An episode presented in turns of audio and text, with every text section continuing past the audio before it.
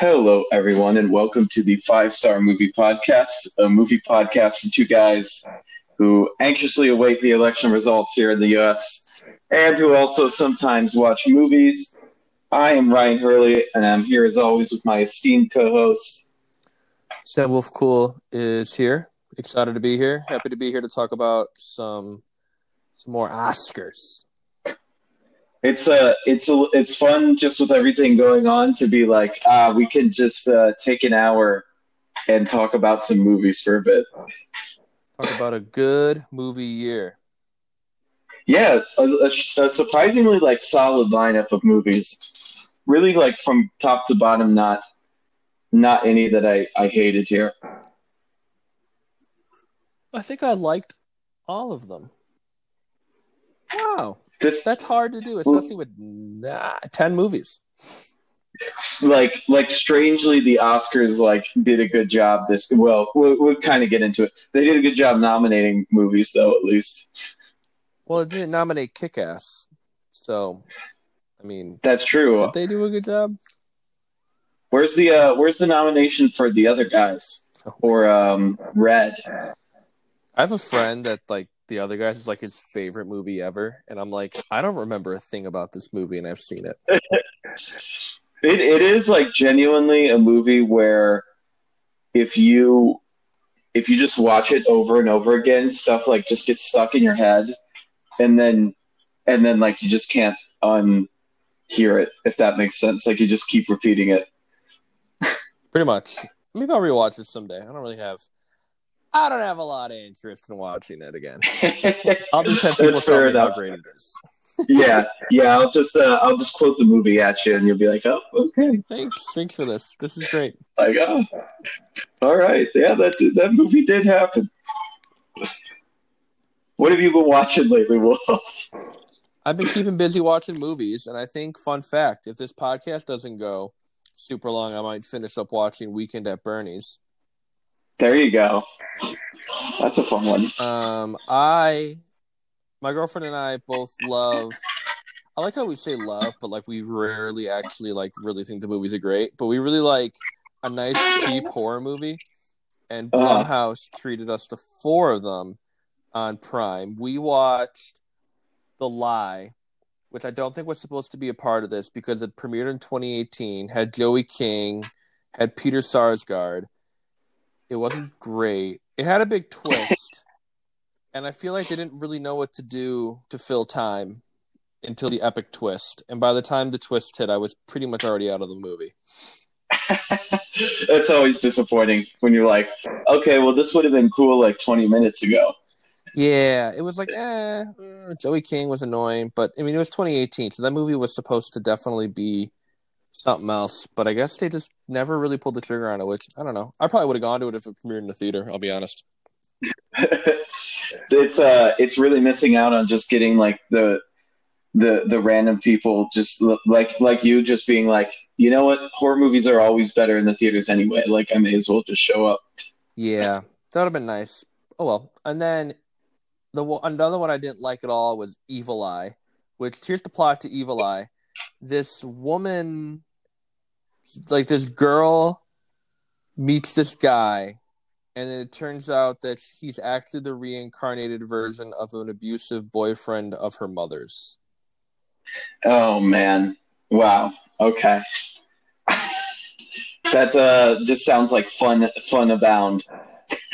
The majority of the movie was the mom and daughter talking on the phone to each other. I was good God. They called each other at least 20 different times in the film alone. There was a really cool 7-minute stretch, and that was basically the movie.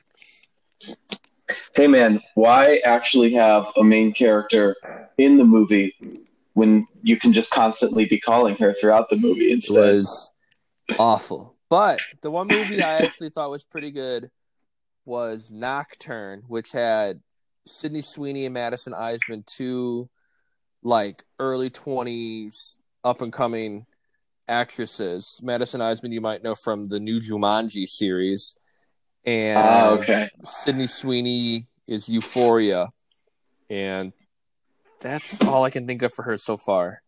But that movie would actually remind you a lot of Black Swan. It's maybe just like a little less showy and flashy because it probably had an eighth of the budget, but but it was a pretty good movie, and Sydney Sweeney like really carried it. I think she's a really good actress. I think she has a really, really good career ahead of her. She does a really good job of like, just like her facial expressions are just ridiculous. Like they're like right in the moment. They're exactly how you think she'd feel. She always looks like she's about to cry. It's pretty impressive. It's going to be exciting to see like what the people from Euphoria do, because that really made a big splash, and a lot of them are like young, interesting actors. Like I hope she keeps taking roles like this, Sydney Sweeney. Two follow-ups on that. Sydney Sweeney was one of the Manson girls in Once Upon a Time in Hollywood. That's kind of exciting.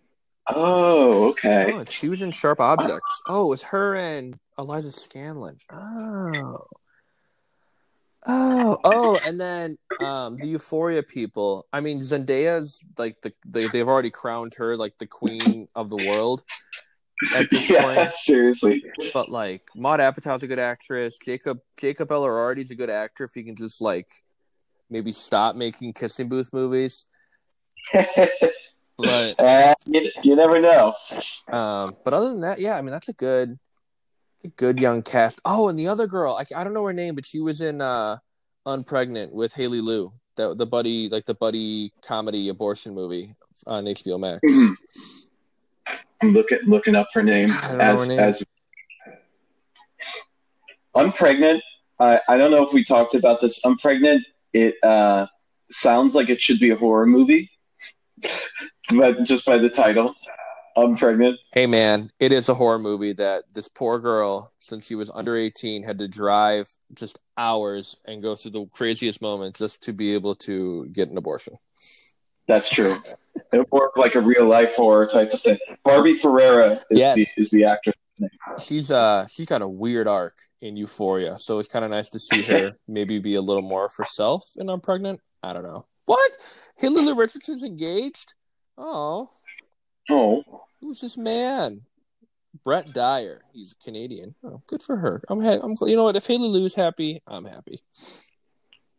This is breaking news here on the 5-Star Movie Pod. That's shocking. Good for her. Man, she's been engaged since 2012. How old is she? Oh, since 2012? They've been together since 2012. Oh, good for her. Anyway, wow. I will not bother you. I was going to say, that's not going to happen. Well, she's doing good. Haley Lu needs to make 6 movies a year for me to be a happy person.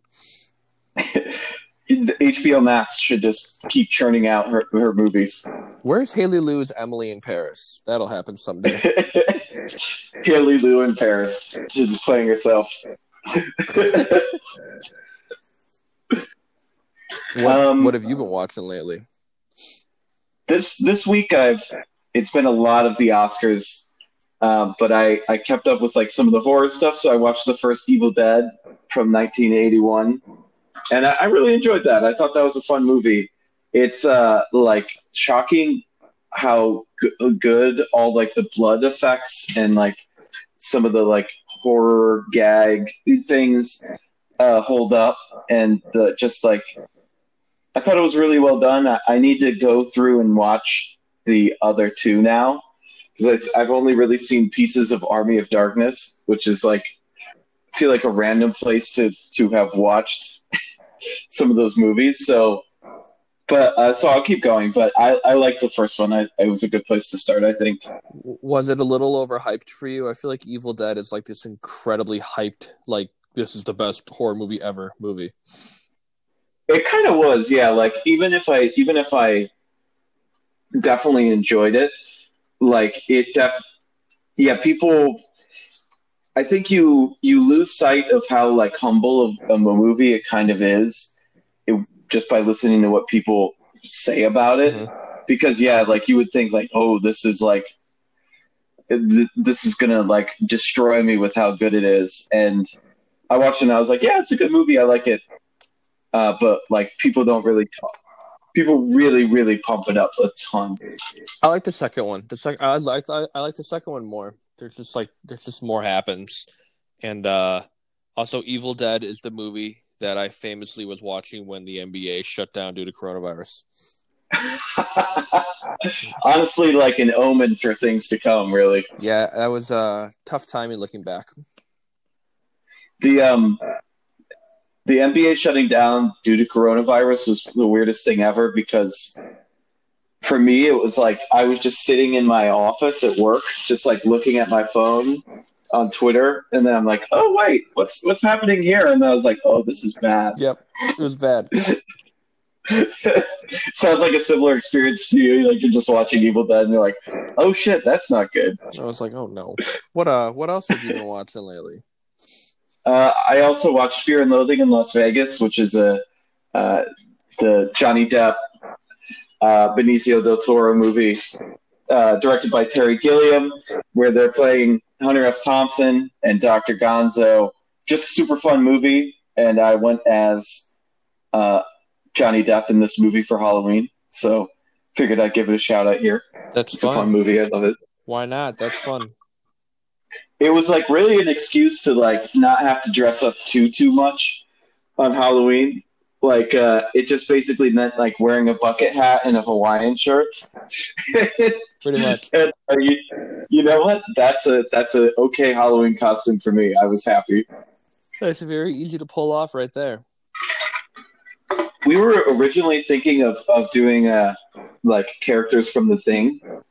And then like quickly realized that like, oh wait, this means I'd have to wear winter clothing in Los Angeles in like 60-degree weather. Mm. Yeah, I don't want to do that. You guys should have been characters from Support the Girls. There we go. You know, I would have been into it. I don't know if I could have gotten anybody else to join me in. You would have been comfortable. Yeah. I would have been feeling the breeze on my exposed chest. I'm really happy that I felt the need to bring up Halili Richardson, because at some point when we talk about True Grit, I'm gonna force us to have a Halili Richardson conversation. Halili Richardson or Haley Steinfeld in the role? I don't even think it's close to who the better actress is. But I have a quick question for you before I put us off track. Let's hear it. Besides Mank, which it seems like every critic has watched and has felt as the best movie of the year, what other film are you looking forward to that? Oh, what does this even say? Who cares? I'm just going to pretend I don't read anything. What other film are you looking forward to this year that you know for sure is coming out? And by this year, I don't mean like 2020, but like a movie that you know is set to come out before like the Oscar deadline, whatever that even is. I think I'm most excited for Soul. To come out, that's probably the one I'm like looking forward to the most. Of course, Mank too, but like those are definitely like the two where I you know, like sitting here knowing I probably won't be able to go to a theater anytime soon. I can at least like rest well knowing that those will come out. Those can be like a nice little like shot in the arm, something to watch. And I can enjoy those from the confines of my home. I forgot about that. Yeah, Soul. That'll be like my Christmas present. It's getting to wake up on Christmas morning, put Soul on the TV. That'll be awesome. Yeah, that'll be a good time. Like, make you just feel good for a little while. My movie event of the year is Freaky. It comes out next week in theaters, which I've not been to a theater since Tenet, because like there's just hasn't been anything worth spending the money on to go to. Everything looks terrible that comes out in theaters. So, but my girlfriend and I, we love this kind of movie. Same director as Happy Death Day, which I think that movie is like the best iteration of the whole idea of Groundhog Day since probably Groundhog Day. Well, I like it more than Groundhog Day just because I'd rather do a horror movie than than Groundhog Day. Than a comedy. But, I mean, anyway, you got to shout out where it came from. So Freaky is basically going to be Vince Vaughn, who's a serial killer, just swapping bodies with Kathryn Newton, who is a high schooler. And then I watched the trailer. There were about, like, 7 deaths in the trailer. Like, I think this movie's going to rock because I think Kathryn Newton, we've seen her in enough things to know that she has, like, the weird manic energy to probably be able to pull this off pretty well. And Vince Vaughn just, you know, he just likes to do different types of things, and I think he's just going to bring his peak Vince Vaughnness to this film, I hope. It's also combining 2 things you love, which is horror and then teen movies. That's just like it's designed for you. I just need like a slasher, a rated R slasher in my life, and we're getting it. I was looking up Kathryn Newton to see what else I know her from, because all I really know her from is a couple episodes. All I thought I knew her from was a couple episodes of Big Little Lies that I watched, and an episode of Society on Netflix that my girlfriend watched, which was actually some kind of interesting. But she was in Blockers, which I like. Oh, yeah. And she was in 3 Billboards Outside Ebbing, Missouri. She was Frances McDormand's daughter, who was burned and raped and burned and killed, if you remember correctly. I totally forgot that was her. I definitely remembered that happened to her, which is harrowing to think about. I didn't realize that was her. Neither did I. Yikes. There's always those little parts that people get where you're like, oh, yeah, I guess it was them. I just wouldn't have known who they were. I liked Blockers more than 3 Billboards. I'm not going to lie to you. I don't know if that's a hot take. You know what? I'll just say it here. 3 Billboards, overrated. I remember I went to that with my dad, and we left, and he was like, there was a lot of swearing in that movie. And I was like, there was. That's a very parent take on a movie. It reminds me of my dad seeing Uncut Gems. And we left the theater, and the only thing he has to say is just why do they all have to talk over each other? My dad, I don't know why. My dad, one movie a year he wants to see, and it's always a super misguided thing from the Chicago Tribune review guy. And we went and saw Uncut Gems, which I knew what I was getting myself into, but he did not. And he was why do they have to swear so much? Again, and I was like, Dad, I don't know. Trust me, you and I were about as uncomfortable next to each other when I forget her name. Who was the girl who played Adam Sandler's mistress? Oh, Julia. God, Julia Fox. Yeah, I was we were both uncomfortable during all that. My guy. That was that scene is very silent, which makes it not fun when you're sitting next to your parent in the theater. Yeah, that was tough. That was, what does she do anymore? Does she make any more movies? I guess no one's really making movies right now. I don't know why I would assume she's... I don't think she's is she an actress by trade? I think she was I think that's one of her first movies, honestly. That sounds like the Safdie brothers. Yeah. I was watching I went and saw Uncut Gems at the Cinerama Dome, and there was a Q&A with Sandler and the Safdie brothers afterward, hosted by Sean Fennessy of The Big Pick. Mm. And they, right up his alley. But apparently, when they were hiring her, she was like, should I get an acting coach? And they were like, no. We hired you to do you. Also, a very random Idina Menzel performance, but honestly, though, she's really good in the movie at just being mad at Adam Sandler, or as John Travolta would say, "Iwadabadubadu." Yeah, Adela Dazzy. I think that's one of my favorite Oscars moments. The wickedly talented Adela Dizzy. Who? And then there's the next year where they bring him back. They're like, it's a bit now. We've got to like have them awkwardly interacting again. And he's like touching her and being like, oh, Adina. And she's like, oh. It's really weird seeing John Travolta in like early movies. Like he was in Carrie. And it's like he looks like such a normal person, and now he just like doesn't look like a human being. Yeah, like there's something about John Travolta where it's now knowing what we know about him, it's insane to think that he could have ever been perceived as like a normal guy. Like, so this was really funny. The other day I was on Instagram. And Guy Fieri posted a photo with where he was just like at John Travolta's house. And that is just like the most random pairing of two people I think I could ever think of. That's awesome. I love that. I love being famous. Do whatever you want, I guess. I was like, I'm so glad that this photo exists.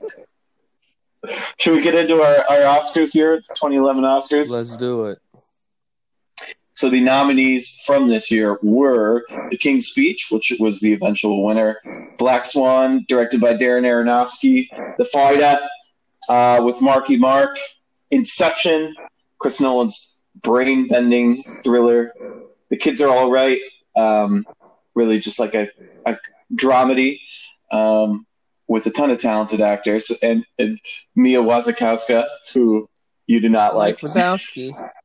127 Hours, where James Franco cuts off his arm.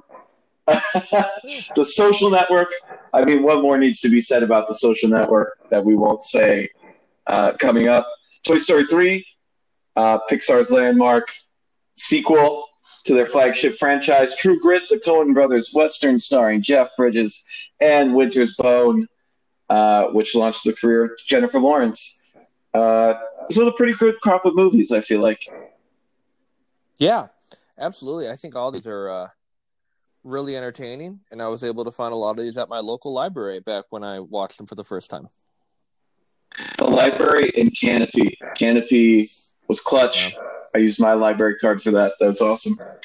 Yeah, I used Canopy to watch a movie that we'll be discussing tonight.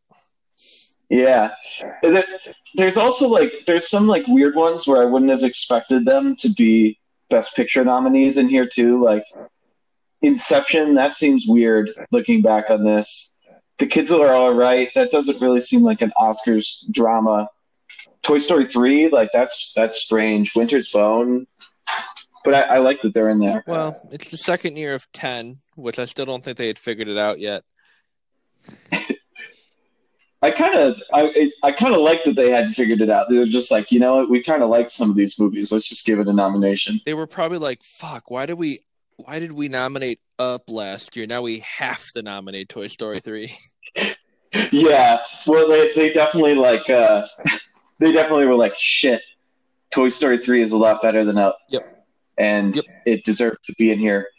Gotta give it a nomination again. Damn it.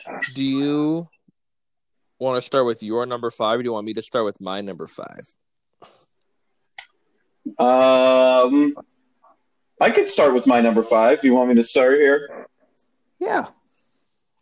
So, at number 5 on my list is The Kids Are All Right, starring Julianne Moore, Annette Bening, Josh Hutcherson, Mark Ruffalo, Mia Wasikowska. As we mentioned before, it's just like a nice little like comedy drama type of thing about these two kids who have lesbian mothers, and they just want to meet the sperm donor that led to their birth. And it's Mark Ruffalo, who is like definitely like a douchey hipster type that just really like throws their family in disarray. And I had seen this the year it came out, and I forgot how funny it was. Like I'm glad that there's like a good sense of humor, and a lot of the people in the movie are giving good performances, especially Ruffalo, Annette Bening, and Julianne Moore. I thought they were all great together. And yeah, I was just happy that this movie Because I was worried it was going to like age poorly watching it now, where they were trying to make it like the this is the movie where we speak to the lesbian experience, and I feel like it didn't do that, and it's a lot more humble. I think it's better for it. Yeah, I like The Kids Are All Right. I think it's I think it was like a good watch. I love Mark Ruffalo's character in it with like his motorcycle. He's like his restaurant where he's going to the, like banging the woman from the local co-op to get like fresher tomatoes and cucumbers. I this is just like such a random, like Julianne Moore just finds her way into like really like good movies all the time. I have no idea how famous she is. She just always finds her way into like a best nominated, like she's always in like, oh, like this is nominated for best picture. And like now every time Julianne Moore's in a movie, she's either like sort of getting talked about for a nomination or the movie sort of getting talked about. She just really, she's famous, man. Like she's a big deal. She really is. And like, honestly, she deserves to be. Like even in movies where I kind of feel like she has no right to like be good in that role, she is. Like I even like her in, like Game Change, that movie where she's playing Sarah Palin, which is like a straight to TV HBO movie, but like she still like really brings it. And like even in this is a lot different of a role than that. This is a lot more like mellow, I guess, but she's still wonderful in it. Google is teaching me some crazy things right now. So I Googled Mark Ruffalo just to like look at his face while we talked about this movie. Turns out he's like paralyzed in his face a little bit. Really? Yeah, I don't know what that's about. I did not read the article. And then even crazier is I then Googled Julianne Moore because I was curious how old she was. 59, by the way. Also, woo, she has early onset Alzheimer's. Oh, yeah. That's sad. Like, I hadn't heard that. What a Google. I'm going to stop Googling things. I think that's my final answer. Only bad news came up. The Kids Are Actually. It's a good movie to look at too. I like movies set when it's like bright and like the weather seems like it's always nice and Josh Hutcherson's looking all short and happy in it. Yeah, the most ridiculous thing in this movie is them talking about Josh Hutcherson playing basketball. I'm like, he's like 5'6". No way he's on a basketball team. This was like 2 years before he'd go on to be Peter Malak. Before he was dressing himself up and laying in the leaves in the Hunger Games. He's ridiculous. That's I love that movie though. I mean, I don't love that movie, but like I'll watch that movie. I'll watch Hunger Games like once a day. That movie, I've seen that movie like a dozen times. The first two are like actually kind of fun. I don't really like the first one. I like the second one, and then like the third one like just really fell off a cliff for me. And then I just didn't even see the fourth one. Speaking of the third one, Julianne Moore. Oh yeah, that's true. And Philip Seymour Hoffman. Like strange that man, he was so good. He was so fucking good in the second one. God damn, that was his last role. God, I wish he could still be making movies. Yeah, it's so sad that he's gone. I think another thing I really liked about this movie is that like they were playing a lot of like fun poppy music, and then they were also like talking about like Joni Mitchell every once in a while and stuff too. And I'm like, this really does just feel like a movie that's catering to my interests here. Did that movie feel realistic in any way to you? The Kids Are All Right. Not super real. I mean, like, it's definitely played in, like, a naturalistic way, but it's, like, really goofy, if that makes sense. Yeah, it kind of reminded me of, like, Secret Life of the American Teenager, where, like, there's just, like, these kids meet, like, their dad that they probably, like, in a real world would probably never actually get the chance to meet. And then, like, you know, chaos ensues. Yeah, exactly. Like if I was the two kids and I met him and then he turned out to be so different than I thought, I would have been like, okay, nice. Well, I'm not talking to him again, I guess. Yeah, I would be like, all right, bye. Good. That was fun. Yeah. You tried. Maybe I'll text you on my birthday or something. Exactly. I think we can move on to the nominations here. The Kids Are All Right was nominated 4 times, did not win in any category. The one I wanted to zoom in on was the Best Actress in a Leading Role category. Natalie Portman won for Black Swan. Annette Bening was nominated for this movie. Nicole Kidman was nominated for Rabbit Hole, which I have no idea what that is. Jennifer Lawrence was nominated for Winter's Bone, and Michelle Williams was nominated for Blue Valentine. How do you feel about Natalie Portman taking this one home? A very pregnant Natalie Portman won this Oscar, if you've ever seen the video. Yeah, I saw, they had it. It was one of the main things that they had on the page as I was going through grabbing all the Oscars info. I don't know. I have a weird relationship with Black Swan. I think Natalie Portman's good in it, but she probably should get an Oscar at some point in her career, and this isn't a bad place to give it to her because they're not going to honor J. Law in her first appearance. Oscars hate Michelle Williams. I don't even know what they really do. I don't understand why. It's a tragedy because Michelle Williams is so good. But I'm good with this. You know what? Good for Natalie Portman, because then she can get nominated for Jackie the year that Emma Stone won and just not show up because she knew she wasn't going to win. And I love that for her. I fucking love that for her. That is honestly a gigantic flex. It's amazing. It's you know what? I'm not going to win. Fuck all of you. I'm Joe Pesci in this shit. See you later. It's you know what? I don't even give a shit about your little ceremony, okay? My movie made $100,000. Fuck you. Yeah, I'm gone. I'm out. What's your number 5, Wolf? My number 5, I'm almost positive is higher on your list. It's Toy Story 3. Yes, that is higher on my list. What's your 4? My number 4 is Winter's Bone. Okay, this is a good place to do one. Winter's Bone was not on my list, but it just barely was 6 for me. This was the one movie I had to catch before I completed all these Oscars. And I did not really expect to think much of it, but I just thought it was a really realistic portrayal of the drug scene in the Ozarks. I felt it was very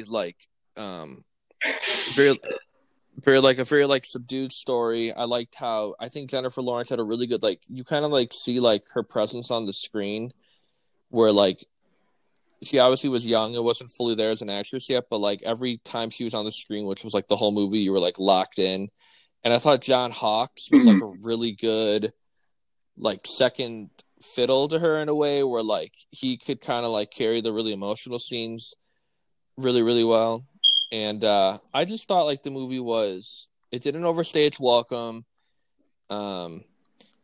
I liked the cinematography, and I liked how they kind of put you into this world where it's not a world I've ever been in. So it was nice to be able to immerse myself in what was going on.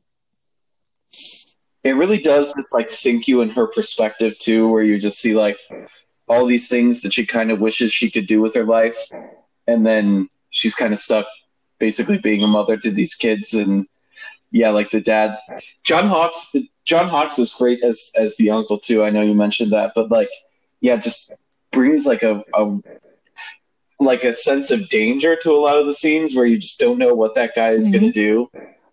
Especially that scene where they're getting pulled over by the cops, and he pulls out the gun, and he's am I gonna have to draw on you? Yeah. Basically, thought that was a really great scene. That was a standout for me. Yeah, I'm happy I liked this movie. It was one I definitely kind of hemmed and hawed with for a long time, just because it was always on streaming, and then it suddenly wasn't. But luckily, it was on Canopy, and it's a good indication of Jennifer Lawrence's next 5 years between 2011 through I don't know the order of when things came out, but I think Silver Linings Playbook came after American Hustle. Mm-hmm. That sounds right. Yeah. So this kind of got her going. You know what? Let me pull up a quick IMDb on Jennifer Lawrence, because she's someone that you and I were talking about where it's been 5 years since she's done something worthwhile. And that's not what you want for someone who okay. So she was in Silver Linings. Oh wow. I'm so wrong. So she did Winter's Bone, a couple movies I never heard of. Then she finally was in X-Men, then Hunger Games, then Silver Linings Playbook. And then House at the End of the Street, which fucking sucks. And then a movie, I don't know, Hunger Games, Catching Fire, American Hustle, back to X-Men, Serena. Oh, that got terrible reviews. Wasn't that the movie with Bradley Cooper? Yeah, and it's directed by Suzanne Bier, the director of Bird Box. Oh my goodness. And then both Hunger Games, Joy, which wasn't as good. I didn't see it, but I know people didn't like it very much. Another X-Men, my God. Passengers, which blew. And then Mother, which I've never seen, but I know some people love it.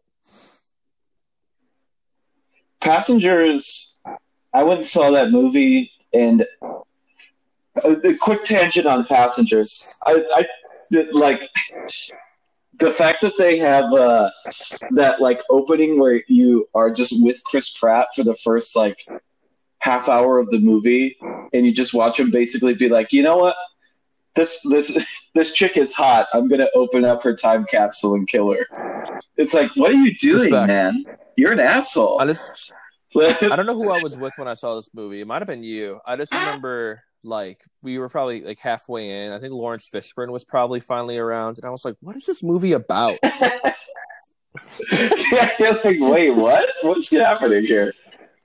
Anyway, that's all I got on Winter's Bone, and I'll stop bashing my girl J Law. She's gonna be in that movie though. Don't Look Up. Where when you look up that movie, it's coming out at some point. That movie's got everybody. If you are an actor, you're maybe that'll be her big, her big return, you know? Yeah. We'll be we're sitting here now and we're going, where what happened to Jennifer Lawrence? And then that movie will come out and we'll be like, oh, I don't even know why I was questioning this anymore. Yeah, I mean, to the common movie watcher, people still really like her because they just, Hunger Games and Silver Linings Playbook and won an Oscar. Yeah, she's still a big star. I'm sure. Yeah, I'm sure that'll be a big comeback. It's been a long time. The nomination. This got 4 nominations and no wins. Ironically, the nomination I wanted to zero in for this one as well was actress in a leading role. I think though, for this part, I just want to focus on how different of a role this is for Jennifer Lawrence now, in hindsight, because she's normally such a ditzy, goofy person in movies, and in this, she's really just kind of very understated and just no nonsense, which I actually like seeing that side of her. I kind of wish she'd do more. It kind of felt like her Hunger Games character in a way, just maybe a little more.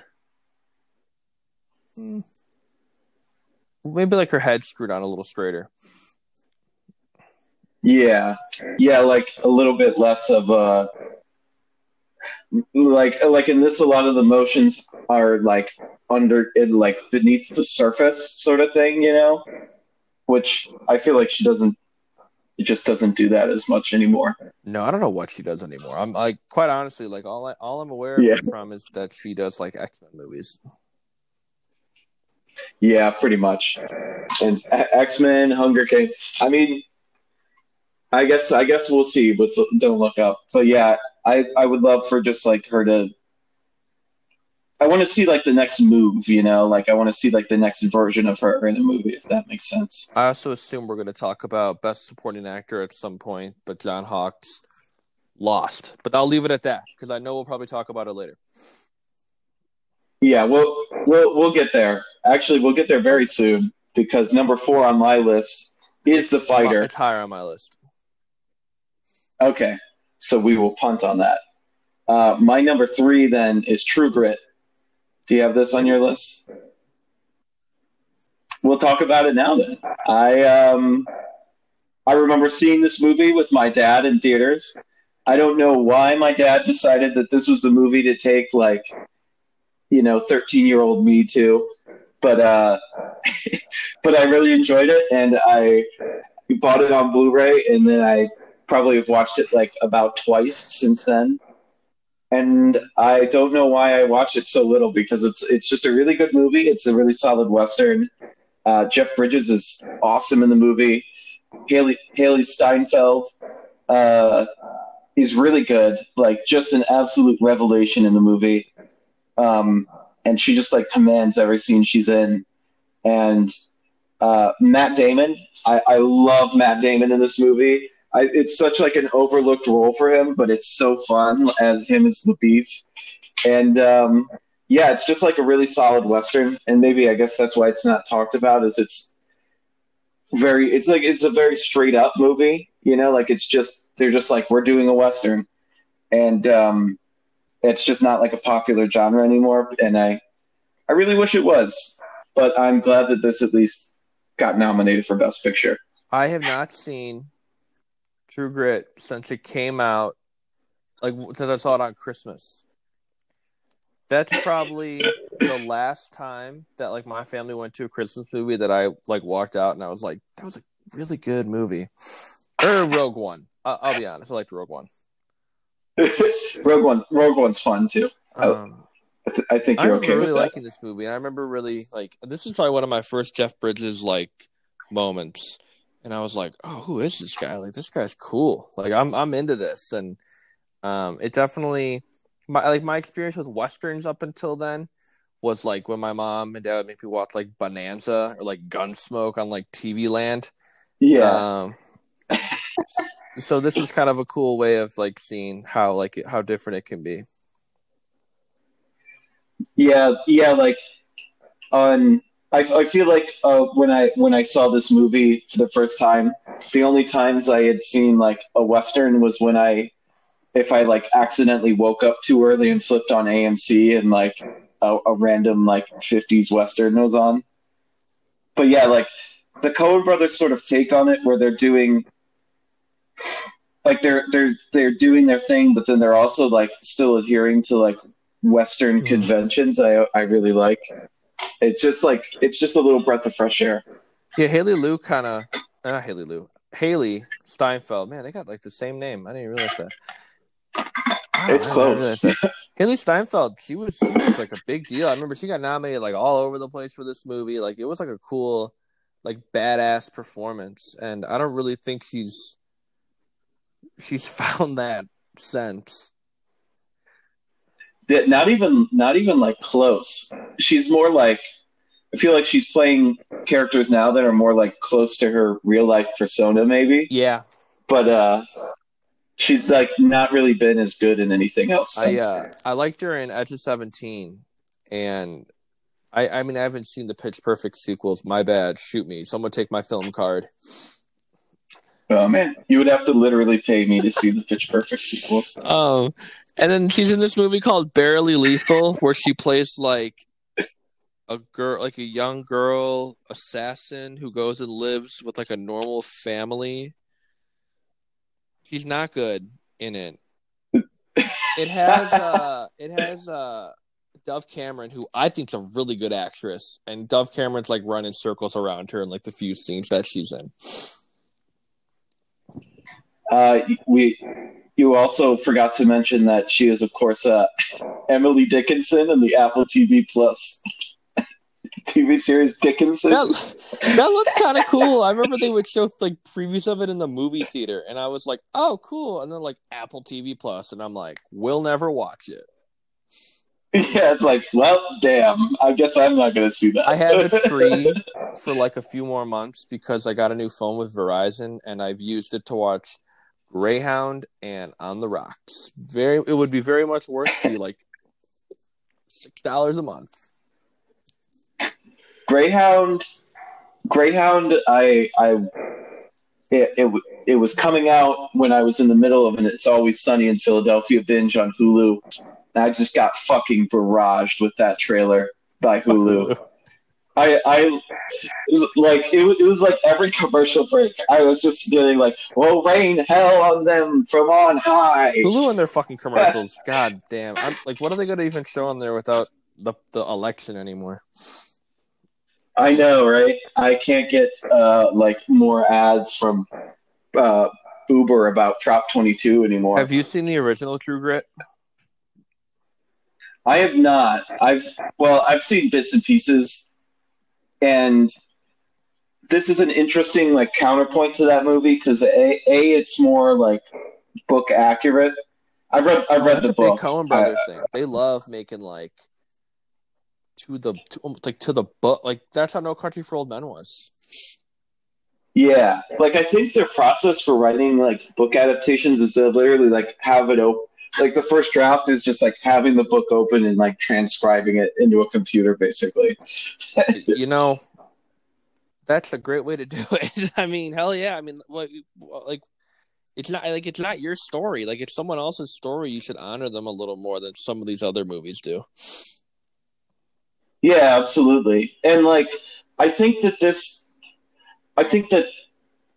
They always choose good material to do it with too, because I think the issue with the older one is it's John Wayne, and he's playing Rooster Cogburn, and he's playing the Jeff Bridges role, it becomes more about Rooster than about the little kid. Whereas in this one, I like how the title True Grit, they. They use it initially where it's about the Jeff Bridges character, but watching the movie, you realize it's actually about Haley Steinfeld.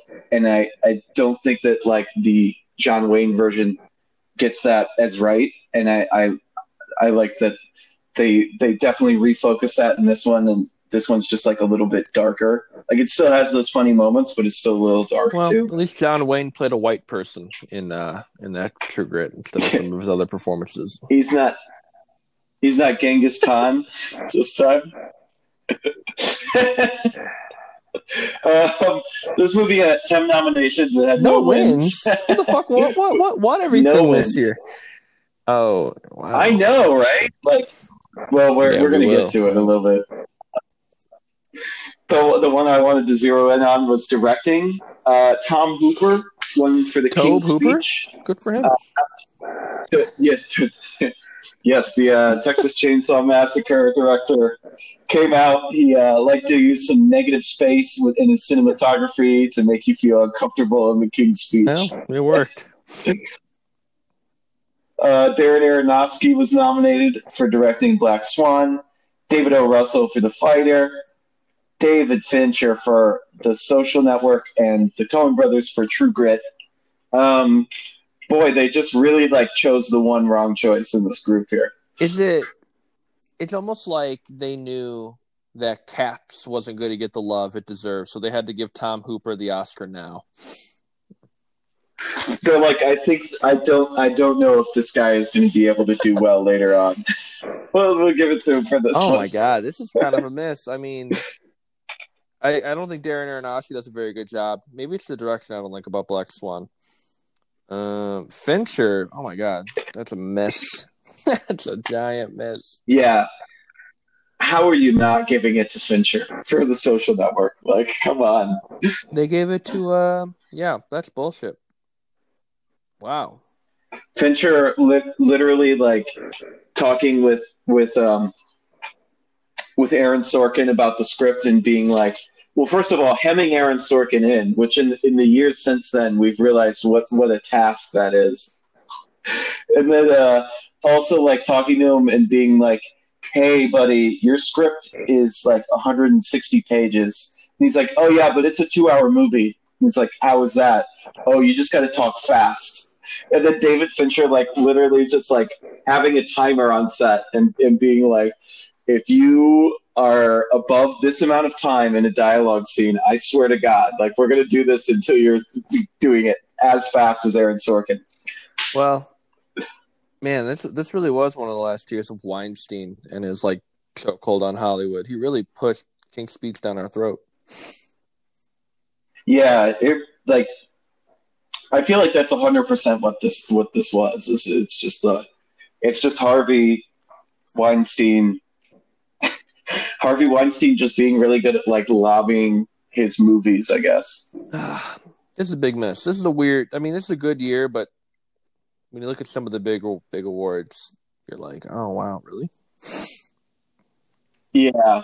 Like, I don't hate The King's Speech, but just like they're giving that the best directing Oscar feels really, really strange. They could have basically just flipped all the awards with like King's Speech and Social Network, and they, you know, anyway, do you want me to?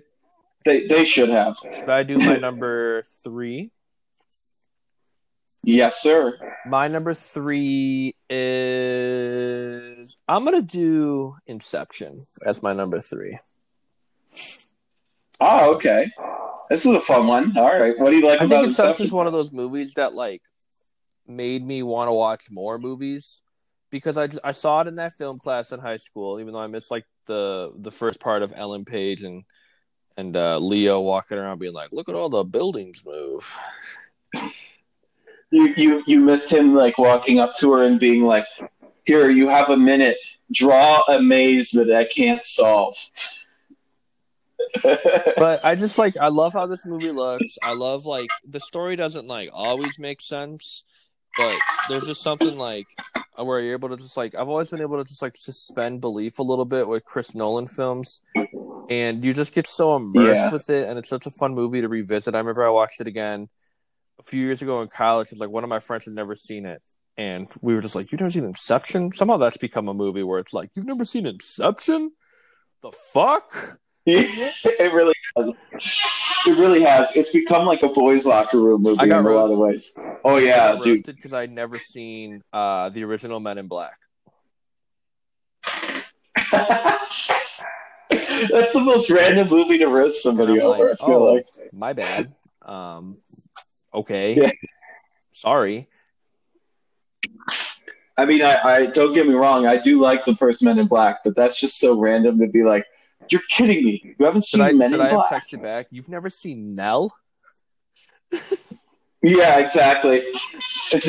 You're telling me you haven't watched Red Shoes? That's game, man.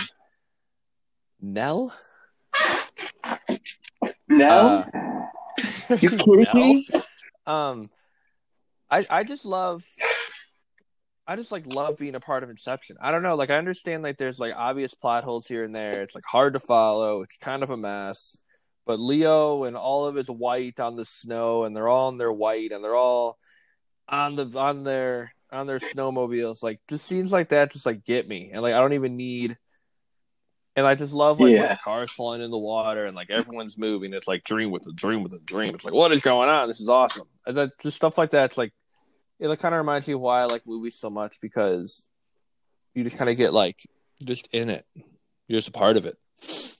Exactly.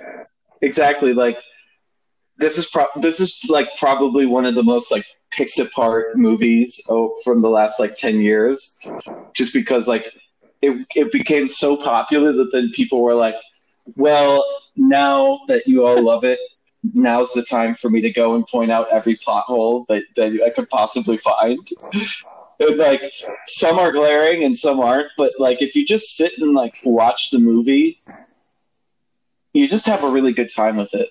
Like, it's just a really fun movie to go through, and the concept of like going into multiple dreams and stuff like that, I feel like is really fun, because Christopher Nolan like literally uses it as a way to just be like, I can design one good set piece around this location, and we're just gonna, it doesn't matter why we're setting a dream here, we're gonna set a dream here, you know.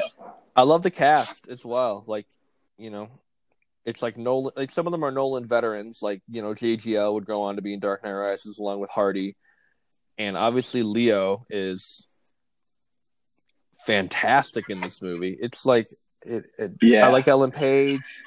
So I mean, there's a lot to like about this movie. Definitely a lot of like things you can poke apart, but like Christopher Nolan doesn't give a fuck.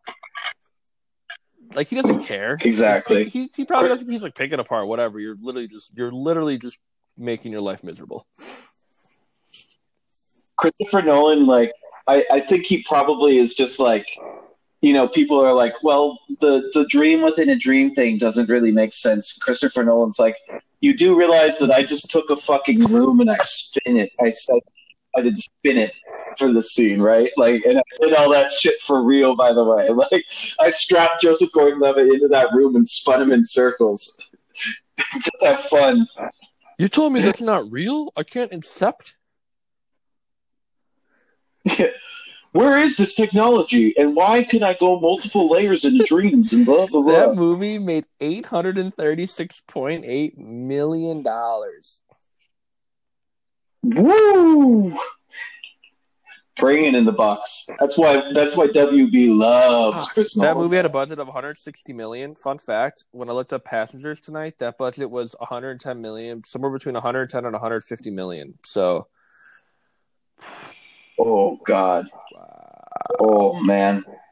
I think it's safe to say that Passengers didn't make its money back. It made $303 million, but I guess that budget normally I don't think includes marketing.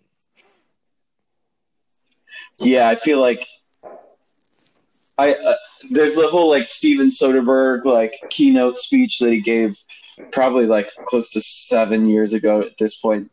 But, like, basically marketing is so expensive that in order for a big budget movie to make its money back at this point, you actually need to double the number just to get back to zero, which is just nuts. It's just nuts when you think about it. Yeah, that's a lot of money. But what was Inception nominated for? Well, it got 8 nominations. It got 4 wins. A lot of like technical category stuff. So I thought we would have a little fun with this one and just talk about the fact that it got nominated for Best Original Screenplay, which The King's Speech won for. The other nominees were Another Year, written by Mike Leigh, The Fighter, written by Scott Silver and Paul Tomasi, and Eric Johnson, as the story by Keith Dorrington and Paul Tomasi and Eric Johnson. Inception, as I mentioned, written by just Christopher Nolan. And then The Kids Are All Right, written by Lisa Cholodenko and Stuart Bloomberg. So I have a lot of nits to pick with this category. First of all, The King's Speech and The Fighter, based off of 2 real life events. How is this original screenplay? And then third, Inception. They nominate Inception for the one thing that everybody rips on it now for, which is the screenplay where there's a ton of plot holes. It just made me laugh seeing that. This is why everyone hates The King's Speech. Because what the fuck is this? Why did it win all these awards? It's like, it's a good movie, sure, but like, what are we doing? And just like, what is this? This is definitely some chicanery by Weinstein here. Like, how is this an original screenplay? Like, this actually happened. You know? World War II actually happened. Do I know what should have won? Scott Pilgrim versus... What should have won? Hell yes. Well, that would have been adapted, though, because that was... God damn, yeah. Whatever. This year, apparently, everything's original. You know what? Yeah, like this is the year where they were like original screenplay. Oh, what's that would be like if they just gave it to Harry Potter and the Deathly Hallows this year. Original. Give it to True Grit. Or like, I just couldn't believe that when I was on the Oscars site looking at this, and I'm like, okay, first of all, you nominated Inception for Best Screenplay. I think everybody's agrees like the weakest part about it, and then somehow you just nominate 2 things based off of real life and original screenplay. Like, what in the hell are you doing, Oscar? Wait a minute. Was Shutter Island released this year? I believe so. Yeah. Where are their nominations? Yeah, I know, right? Like... Anyway, I thought maybe Easy A. Easy A's dope. Be a fun original screenplay. You know what? May as well, honestly. Okay, I think I know. Just to go back on Shutter Island for a second, I think it didn't. I'm sorry. I think it didn't. I don't think it got any awards consideration because it was released in February. Yeah. Fuck the old ass members of the Academy with a short memory. I don't even remember what I had for lunch yesterday. Yeah, exactly. How am I supposed to remember a movie that came out in February? I don't even remember my dog's name. What's your number two? That's where we're at. We are at number two. My number two was my number one in our Disney Pixar draft. It is Toy Story 3. Toy Story 3 was, what, 5 on your list, I think, right? Oh, yeah. It was 5 on my list. I thought you were, like, throwing back to my Pixar list, and I'm like, you're kidding. No. Yeah. That was too long ago. It was too long ago. On my list. I've gushed about this movie before. This is probably my favorite Pixar movie. And we have a whole podcast about Pixar. Go and listen to that one. This is a good movie. 5 nominations, 2 wins. I wanted to look at the Best Animated Feature category, where Toy Story 3, of course, won because, you know, if you're getting a Best Picture nomination and you're either in the foreign film or animated feature category, I feel like it's a pretty good sign for the lower ones. The other nominees, only 2 other ones, was How to Train Your Dragon and The Illusionist. I'm glad that they gave Toy Story 3 this win, but How to Train Your Dragon slaps, too. I've never seen How to Train Your Dragon, but Edward Norton's really good in The Illusionist. Yeah, you know, I just I love Edward Norton and Jessica Biel. They're just so good. Do you remember in film class we watched The Prestige and then we watched The Illusionist, and like all of us fucking hated The Illusionist because it's literally just a worse version of The Prestige that we had spent the last like week watching. Yeah, like it made The Illusionist because The Prestige just like rocks. And like you just get into it and you're just ready to go. And then The Illusionist is a much like slower movie, and we're all like, really? This is what we've decided to follow it up with. That was weird. That was a weird move. I will say about Toy Story 3 is I thought about like putting something else at 5 just so we could talk about it, but I just didn't feel comfortable because I really like Toy Story 3, and I really think, you know, that not many animated movies need to be in Best Picture, but I'm not mad about this one. This was like the one animated movie where if it actually won Best Picture, I would have been like pretty happy. Like I would have been like, hell yeah, good job, guys. That would have been like, think about how insane that would be. Like that would be shocking. That would be awesome. All these people like work their asses off trying to be like these great actors and like really like put this movie together, and then these people who just made this like incredible animated film are just like, fuck all of you. Yeah, they're like, sorry, the winner is Tom Hanks doing Woody for 5 days in his pajamas. I was looking at like 2021 like Oscars prediction, just kind of like giving me like an insight on what movies they're projecting to like matter. And in Best Actress, if you like scroll long enough, you get to Tina Fey and Soul. God, like, that would be wild. She's killing it, but like, what is this? Oh, 2020 has been a weird year, and if that happens, that really just like cements it. We won't say any more about Toy Story 3. What's your number 2? My number 2 is The Fighter. The Fighter, yes. What do you like about The Fighter? Is it's like this really. Like there's like it's a movie that it's just doing so many different things. Like you just have this great relationship between Christian Bale and Mark Wahlberg. That like not like a good relationship, but like you get to like watch the dynamics of it. You get to see the big family. You get to see Amy Adams just absolutely cook the whole film. I like, it's a movie that for me, I didn't have like a lot of like, I don't know. I expected to go into it, be like, I expected to like it. And then I suddenly like was like loving this movie the more and more it went on. And I just like, it's a movie I think I want to revisit again at some point and just spend like more time with, and some more time with the family, with all my sisters. And I don't know if Mark Wahlberg was like doing a great job, but there's something about his like steadiness and letting everyone just kind of do their thing around him, between like Melissa Leo and Christian Bale and Amy Adams, that I think it's really good. And I liked all the, and I liked the boxing. I'm you know, boxing movies kind of work. I don't know why they work more than, probably better than any other sport, but they just always work so well. They really do. Like, I don't know what it is.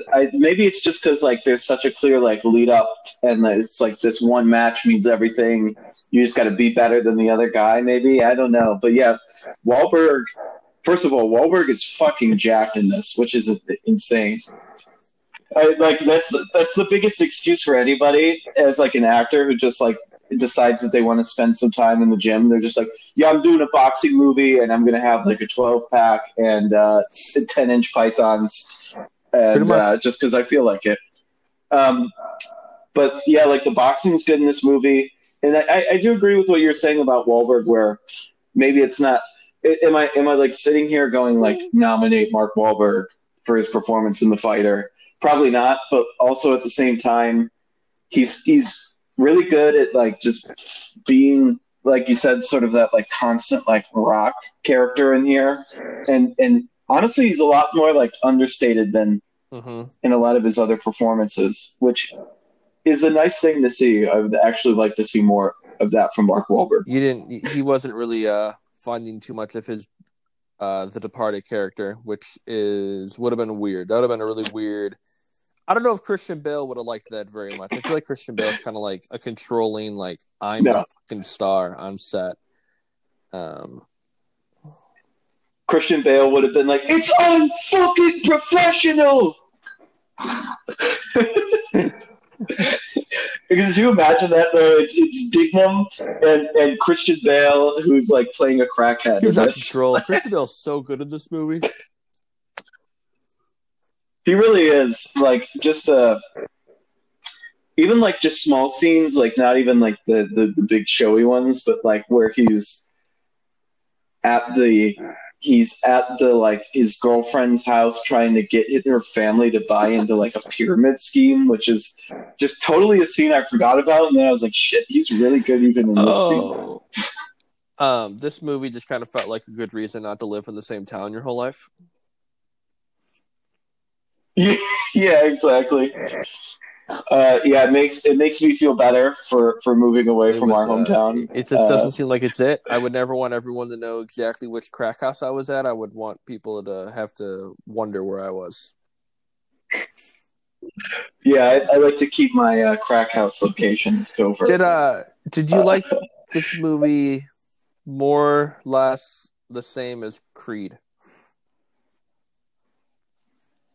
I like Creed better. Creed is awesome. I honestly love both Creed movies. This one's like, Creed though is more of like a boxing sports movie, and this is definitely more of like a, you know, like performances and sort of more of like a familial drama sort of thing. Like the sports are definitely in it throughout, but this is, it like really relies on that a lot more.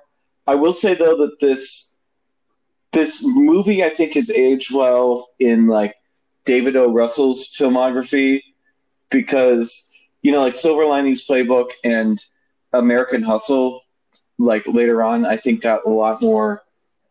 I think with Silver Linings, like a lot more like love from like a viewing audience, and then American Hustle, a lot more nominations. But I do feel like this is the best movie of those three. American Hustle. I don't know why.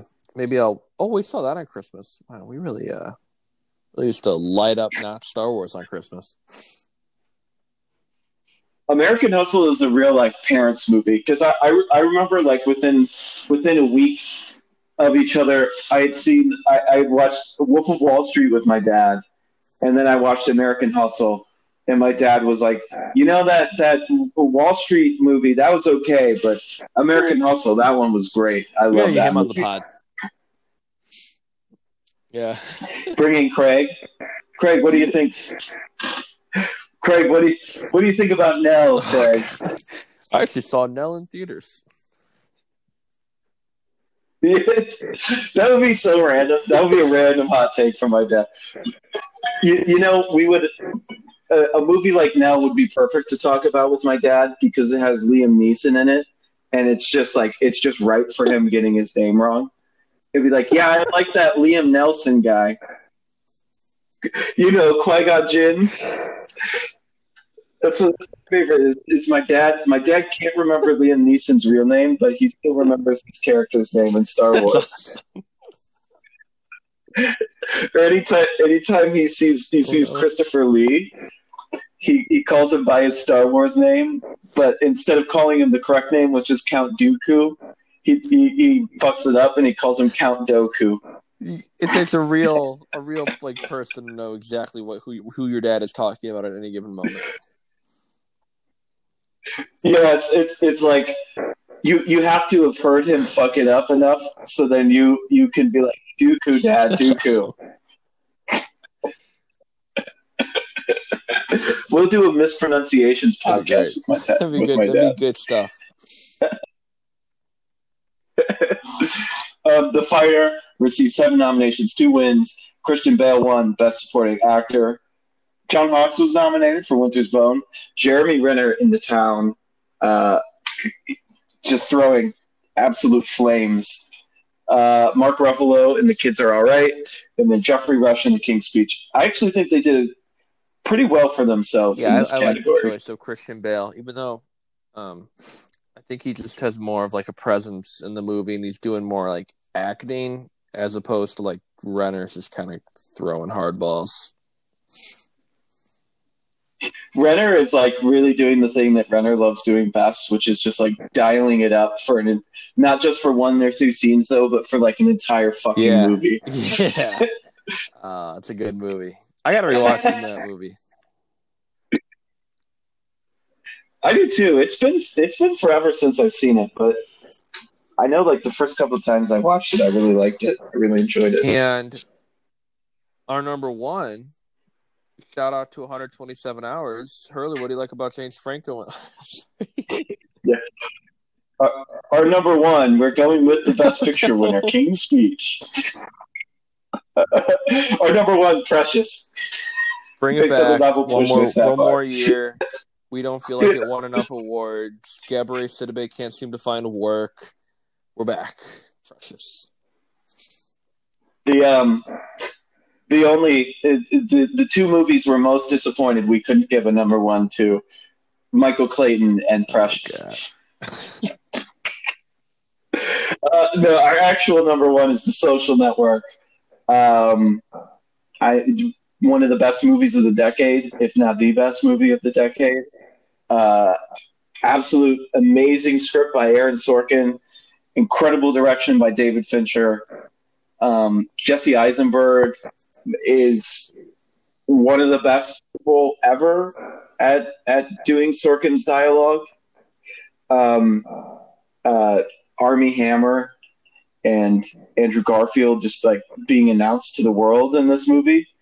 Rooney Mara in like just like a couple of scenes and just like really angry and just really good. And God, what more can I say about this movie?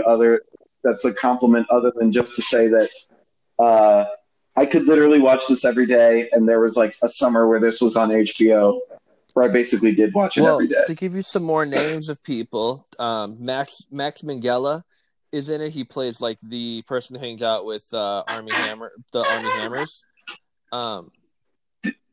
Divya Narendra. He goes on to be a pretty good. He goes on to actually direct a little bit. He directed a movie called Teen Spirit with Elle Fanning that I quite enjoyed. And then also Justin Timberlake is actually okay in this movie, which normally he's not good, but it seemed like even he couldn't fuck up Sorkin.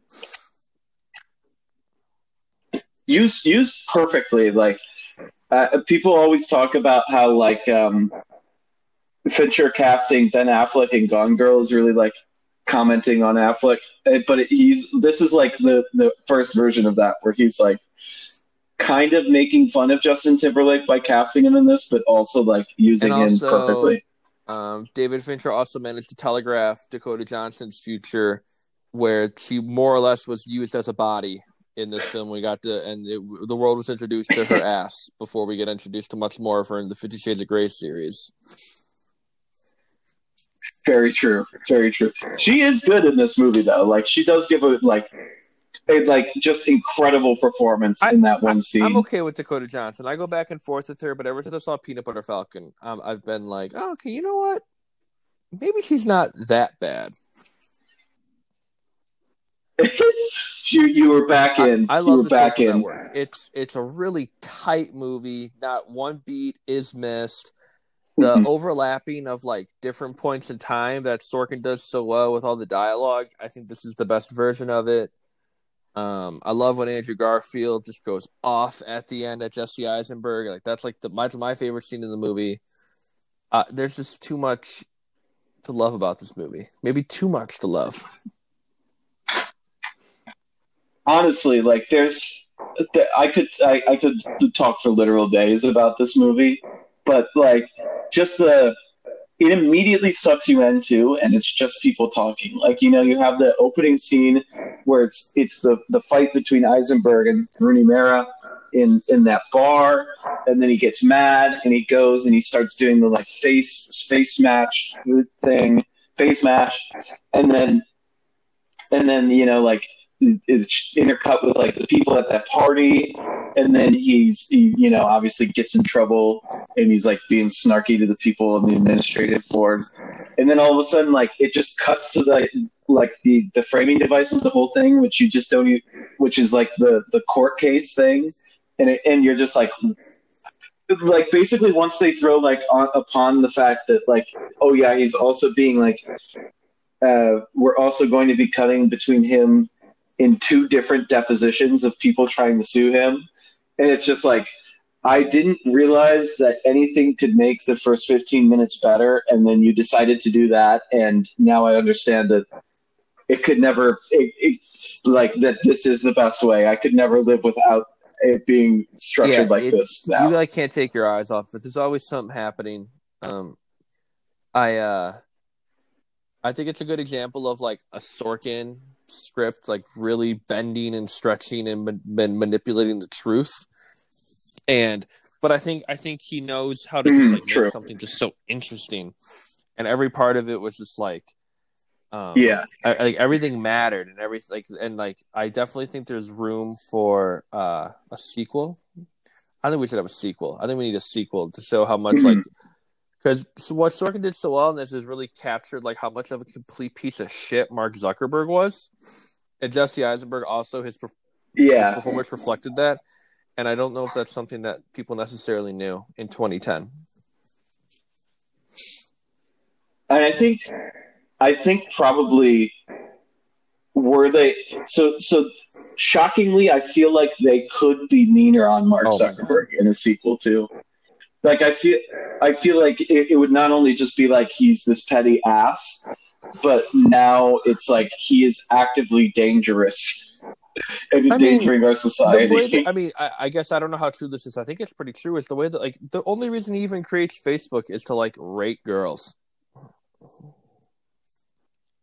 Yeah, like, just insane. And the movie, like you said, maybe this is Sorkin, you know, changing reality, but I know his normal rule is that he tries to sort of stick to like the idea of what some of the discussions that would have been, you know, being had at the time are, and you know, it really just does like a wonderful job of doing that. And I feel like if they were to do another one, it just, I don't know. I mean, obviously I'm there day one. I don't know what I'm trying to say, but I just obviously would be there day one. And there's so much to build off of. Good Andrew Garfield, man. really great. Like, wow, Andrew Garfield is something.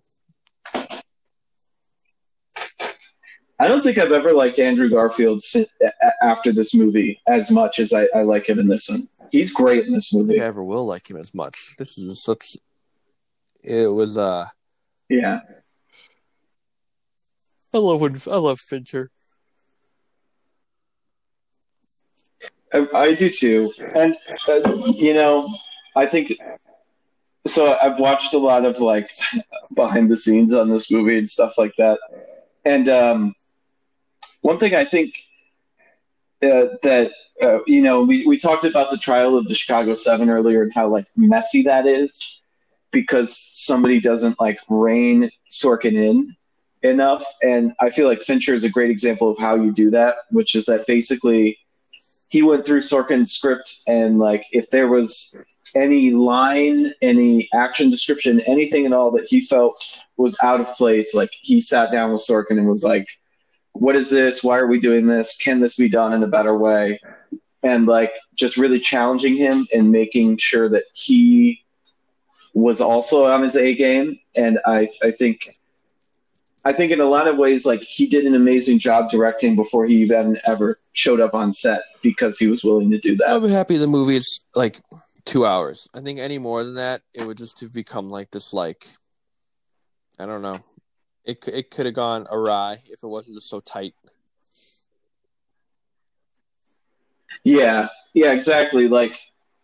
There's not one scene that I would throw out in this movie, and that is a huge, huge benefit to the movie. Also, we haven't mentioned Rashida Jones yet, which is a beat in which could totally not work in this movie, and I love her scenes too. Yeah, it was nice to see her. This must have been pretty. Yeah, bad. She must have been in the office around now, or I don't know my time frame very well. Maybe right after the office. For her. Working with a really good director. Yeah. I mean, she seems big on that.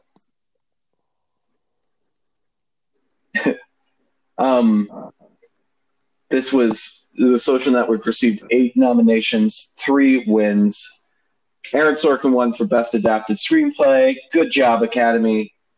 The other nominees were 127 Hours, Toy Story 3, True Grit, and Winter's Bone. It's just these other movies are good and all, but that's easy. Just give it to Sorkin. What's Toy Story 3 based on? The other Toy Stories? I guess so.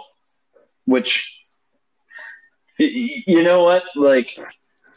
We're really going to do adapted for Toy Story 3, for being based on characters from other movies, but then The King's Speech wins for original, and it's literally based on real life people. It doesn't make sense to me. Good for him. Well deserved. I wonder if he'll be headed to another original screenplay Oscar here. Well, would it be original? No. I don't know anymore. I don't know. I mean, the Academy seems to have a murky relationship to I guess so. The originality of facing things on real life. I think... So that was both of our ones. Do you want to run through your list real quick before we create the show's list? Toy Story 3, Winter's Bone, Inception, The Fighter, and Social Network. And then I had The Kids Are All Right at 5, The Fighter at 4, True Grit at 3, Toy Story 3 at 2, and The Social Network at 1. Well, let's just start on the easy one. We'll just put The Social Network at 1. And call that a day. What do you want at 2 here? Fighter? I think it would be The Fighter. I think The Fighter's a good spot at 2. And then we could do Toy Story 3. Feels right. That's exactly what I was thinking too. We'll lock it in. Toy Story 3. I feel like you mentioned Winter's Bone. Go ahead, just missed your list. So that should be 4 or 5 for sure. I think that should definitely make our list. I would do True Grit if you're thinking. What if we did? Yeah, perfect. That was exactly what I was about to say. You want to do? Is True Grit at 4? Okay, and then True Grit and then Winter's Bone. Pretty. I think that's accurate.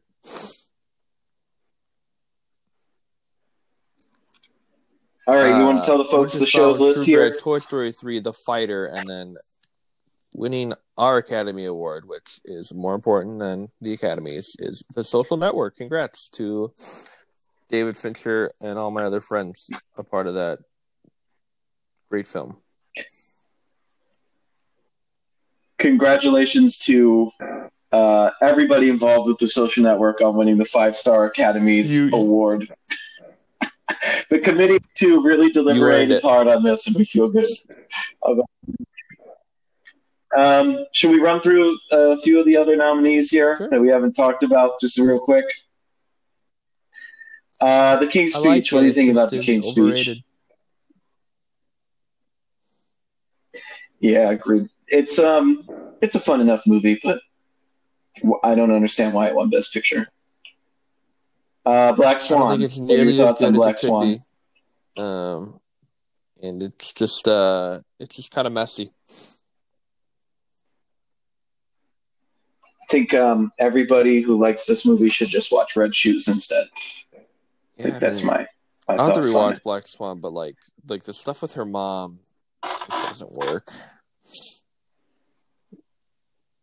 It's also like I feel like it's very self-conscious in a sense too, where it's just like, oh, I'm afraid that this movie is going to be boring, so now I have to like do trippy stuff. That like doesn't really add that much to the movie. I did enjoy Ocean's 12 guy though; he was great.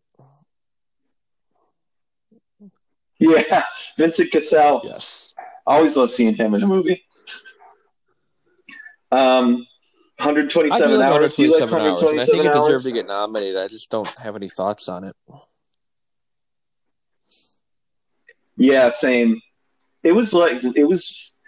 I think it was number 10 on my list, and, which is not to say that it's a bad movie at all, but yeah, it's just a movie. I think here's a better question. Do you like, what would you choose, Slumdog or 127 Hours? I think 127 Hours is a better movie, but I'd rather watch Slumdog Millionaire. Yeah, I can agree with that. I feel the exact same. I think we covered everything. We didn't talk about Salt with Angelina Jolie. My bad. That's how could I forget? Is there any other movies you want to highlight? I actually like a lot of movies from 2010. Harry Potter came out, which I didn't mention, but one of my favorite Disney movies ever, Tangled, came out. How did that not get an animated feature? Fucked. I've seen Tangled like 6 times. I've cried every time. Fucking love Tangled. That's a shame. Like Morning Glory, a wonderful little rom-com with Harrison Ford, Diane Keaton, and Rachel McAdams, and God damn it, Patrick Wilson. That movie hums. It's a good time. And then Leap Year, which is not a very well received rom-com, but I really enjoyed. Amy Adams is just great in it. And then Matthew Good doesn't want to be there, but he's in the movie. He literally did this movie just so he could be closer to his family. Oh my god! Hey, at least I thought it was Adam a nice Scott paycheck. Was in it as well. And then Unstoppable, Tony Scott, Chris Pine, Denzel Washington, Rosario Dawson. What more do you need? Moving Train. How do we stop it? What more do you need in a movie? I just sold myself. Honestly, nothing. Sign me up right now. I'm buying a ticket for that Runaway Train. I watched it with my parents. They both liked it. It's a good family movie. It's a good movie to watch with your family because it's just like it's just action from wall to wall, you know. Which I think is probably the best Let me think about that.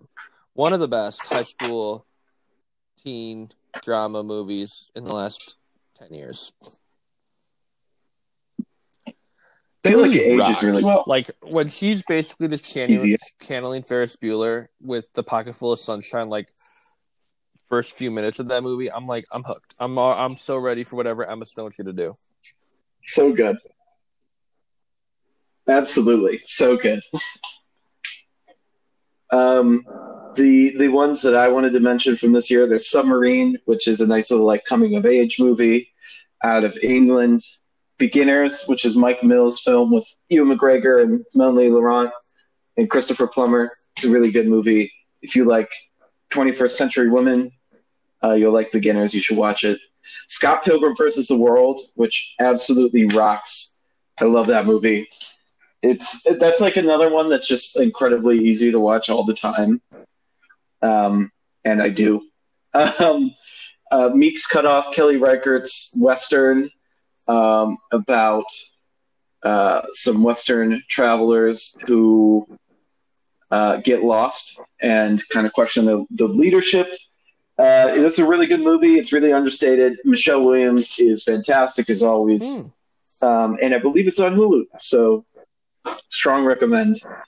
And then The Other Guys. I would be remiss if I didn't mention The Other Guys. I would have to do a desk pop if I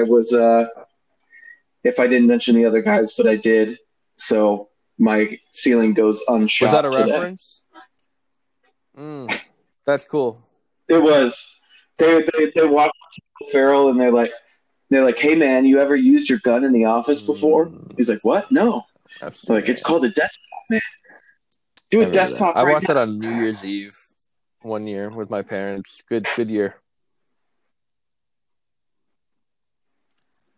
It's a fun New Year's Eve movie. The Scott Pilgrim vs. the World cast is just insane. That's 100% aged well, right there. What has the Scott Pilgrim well cast? Is me thinking Jesse Eisenberg and Michael Cera were the same guy for like 6 years. Are they? Do you know what? I've never seen them in a room together. They bring such different energy, but they look the same.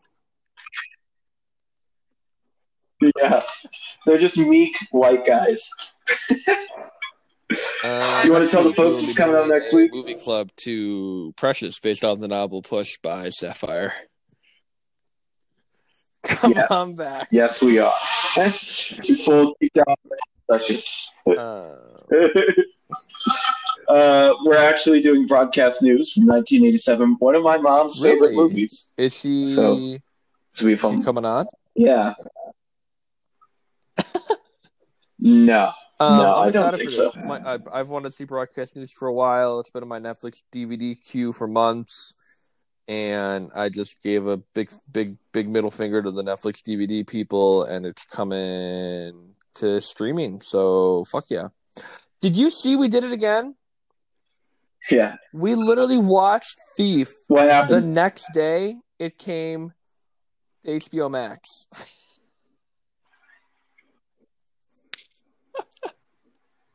You're shitting me. Oh my god. We gotta stop. What fucking bullshit, man.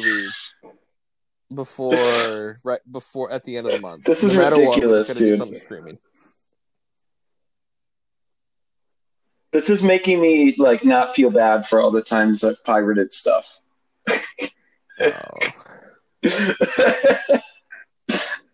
Oh man. That sucks though. Go watch Thief, though, everybody. Yes, and you'll hear our full discussion on it next week. Thank you, Lee Daniels, for this precious little podcast. Bye, everybody.